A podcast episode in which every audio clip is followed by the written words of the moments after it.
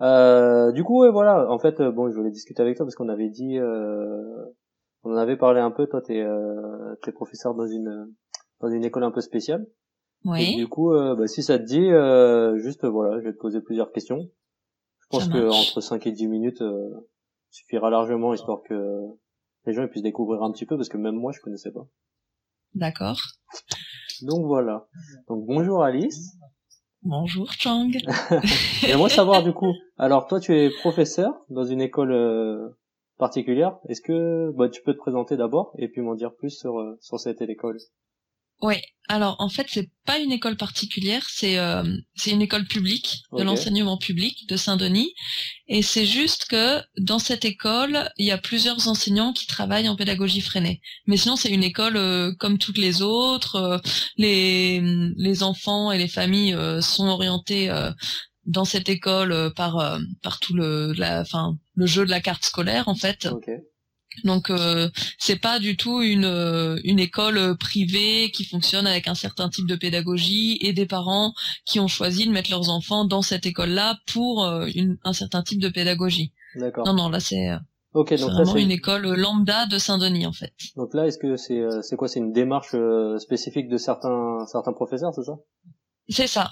C'est ça. C'est vraiment c'est vraiment une démarche personnelle et euh, et qui et qui fonctionne bien d'ailleurs avec euh, avec le mouvement Freinet parce que Freinet quand il avait créé euh, enfin tout, toute sa pédagogie c'était vraiment euh, enfin au départ il l'appelait enfin c'était vraiment de la pédagogie prolétarienne pour pour les enfants du peuple tout ça pour pour qu'ils puissent essayer d'avoir autant de culture et et autant de savoir et de savoir-faire savoir-être que les enfants des classes favorisées et donc euh, avoir une une école privée freinée c'est un peu Ah oui ça serait euh, pas du tout compatible. Ouais, ouais, c'est ça. C'est c'est pas trop compatible. Il en, il en existe, hein. Il en existe, mais c'est vrai que au base c'est plus euh, bon bah voilà, et, essayer justement de, de bosser euh, avec les enfants des quartiers populaires et des enfants plus défavorisés justement. Enfin c'est vraiment le public cible euh, normalement de cette pédagogie. Et euh, c'est pas pour ça qu'elle peut pas s'appliquer aux milieux plus favorisés. Hein. Oui, bien sûr. Bref, finalement, ça, en gros, c'est une pédagogie qui est adaptée à tous, autant euh, des milieux favorisés que euh, moins favorisés. Euh, ouais, mais quand même. Enfin, en fait, dans cette pédagogie, il y a un gros, il y a un gros côté aussi euh, euh, social et, et politique où justement tu tu parles beaucoup. euh, Enfin, moi j'y suis, moi j'y suis pas encore jusque là, mais euh, mais tu peux aussi parler euh, beaucoup des luttes sociales, etc. Enfin, tu tu essaies faire vraiment de, de faire prendre conscience aux gens que voilà il y a et ouais il y a des inégalités et malheureusement vous vous en êtes euh, parfois les victimes et euh, comment on peut justement euh, s'organiser pour essayer de combler toutes ces inégalités. D'accord. Et euh, du coup, pour ceux qui connaissent pas, bon, moi j'en Oui. fais partie. Est-ce qu'en quelques phrases, tu pourrais résumer euh, la pédagogie, pardon, Freinet? Alors euh, alors le mieux pour résumer la pédagogie freinée, c'est de comprendre qui était Célestin Freinet. Donc en fait, il a été diplômé instituteur juste avant euh, la Première Guerre mondiale. Et dès qu'il a été diplômé, il a dû partir au front.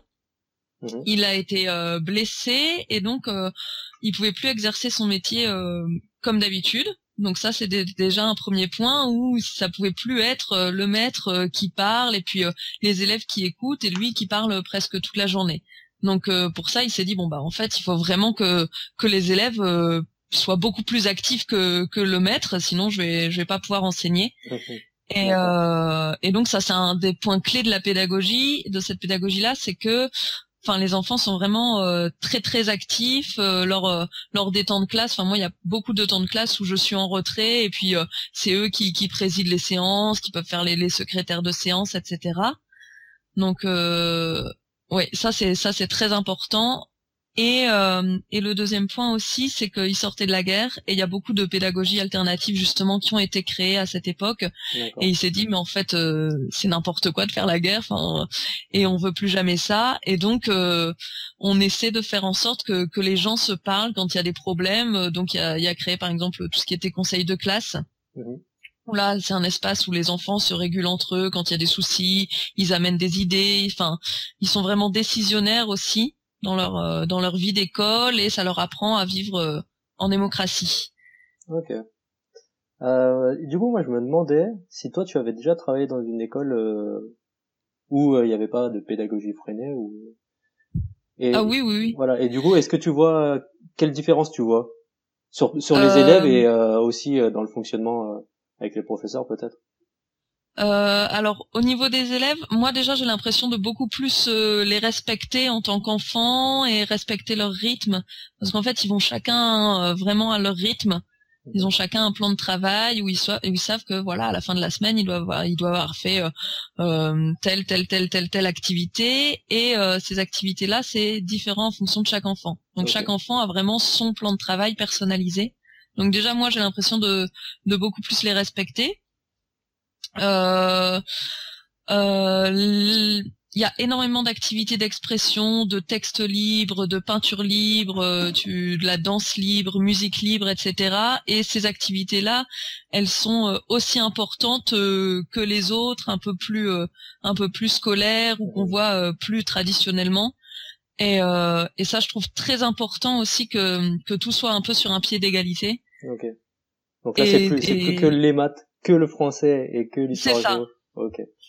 C'est ça. Et et tous les moments, enfin par exemple, si les enfants font une peinture, il y a un temps où ils peuvent euh, présenter leur peinture. Euh, s'ils font un bricolage, pareil. Euh, enfin, c'est vraiment toutes ces activités artistiques sont mises en valeur autant que les activités purement scolaires entre guillemets de calcul mental, etc. Donc ça, je trouve c'est hyper important pour le développement de l'enfant et puis puis aussi parce qu'on est, euh, enfin ici on privilégie beaucoup euh, encore dans notre système euh, les grandes écoles et voilà et par rapport aux métiers manuels etc. Donc là c'est vraiment redonner une place un petit peu à tout ce qui est manuel, artistique et moyens d'expression. Au niveau de la régulation des conflits aussi ça change pas mal. Ouais. en gros, s'il y a un conflit, c'est plus forcément moi, l'adulte, qui qui gère le conflit. Là, ils apprennent à se parler entre eux aussi à dire bon bah voilà euh, quand tu m'as fait euh, telle chose voilà ce que j'ai ressenti euh, est-ce que tu as compris?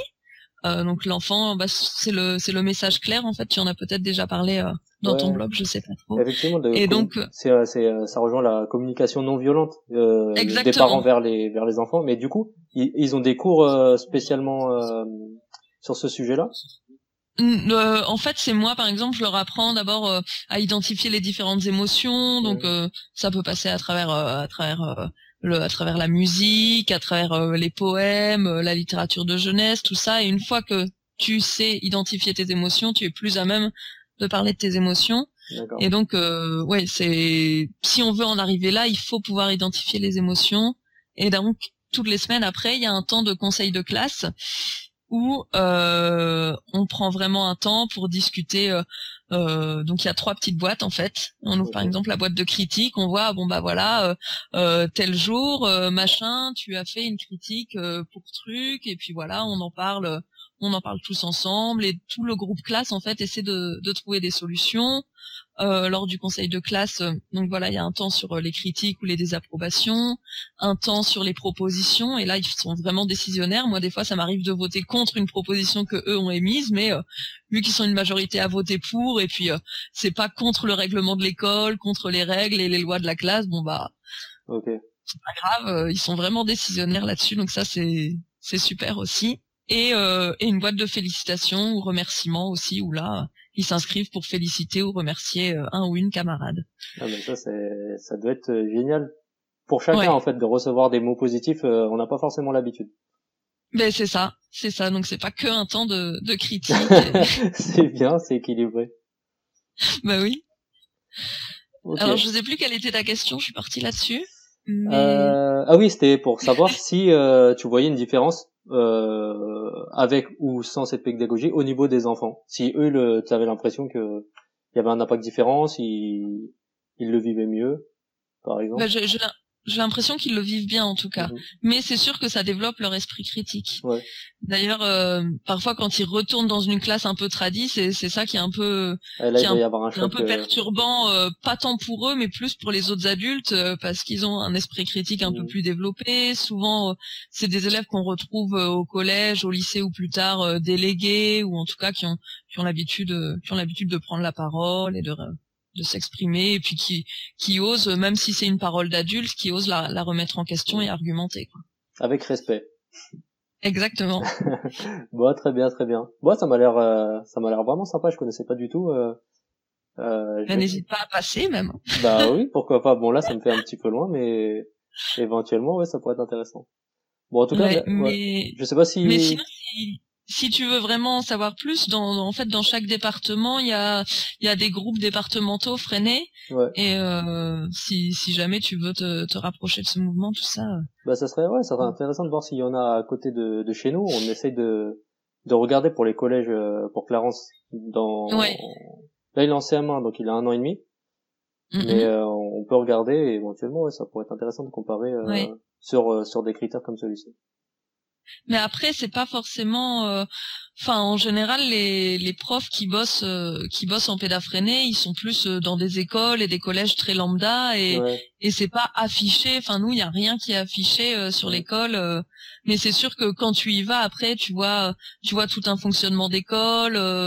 au niveau de voilà la, la mise en valeur des productions des enfants une semaine sur deux on fait un petit spectacle au niveau de de de tout ce qui est euh, de tout ce qui est déplacement dans les couloirs, tout ça, il y a tout un système de ceinture de comportement et donc euh, oui, tu, tu, vois des enfants parfois euh, qui travaillent hors de la classe mmh. ou et voilà, ils savent le justifier en disant oui, mais j'ai telle ceinture, donc j'ai prouvé telle telle telle compétence, donc ah on peut me faire confiance sur telle et telle chose. Donc oui, quand tu es dans l'école, tu le tu le tu le ressens, mais sinon c'est pas affiché dans dans les écoles et les collèges. ce qui peut être intéressant, c'est de participer simplement aux portes ouvertes et discuter avec euh, la direction, voir quelle est leur mentalité. Euh. Ok. Ah oui, oui. Bon, très bien, très bien. Je sais pas si tu as quelque chose à ajouter dessus, c'était déjà très clair. Euh, non, j'ai pas, j'ai pas grand chose à rajouter, non. N'hésite pas à me, à me recontacter si tu veux en savoir plus, parce que je peux être très bavarde sur le sujet, et puis là, c'est cool, mais... Je, pense que quand on se verra, on aura l'occasion d'en rediscuter. Mais oui. Mais oui. Et euh, bon voilà, bon, je te remercie simplement. Et puis ah bah, euh, de rien.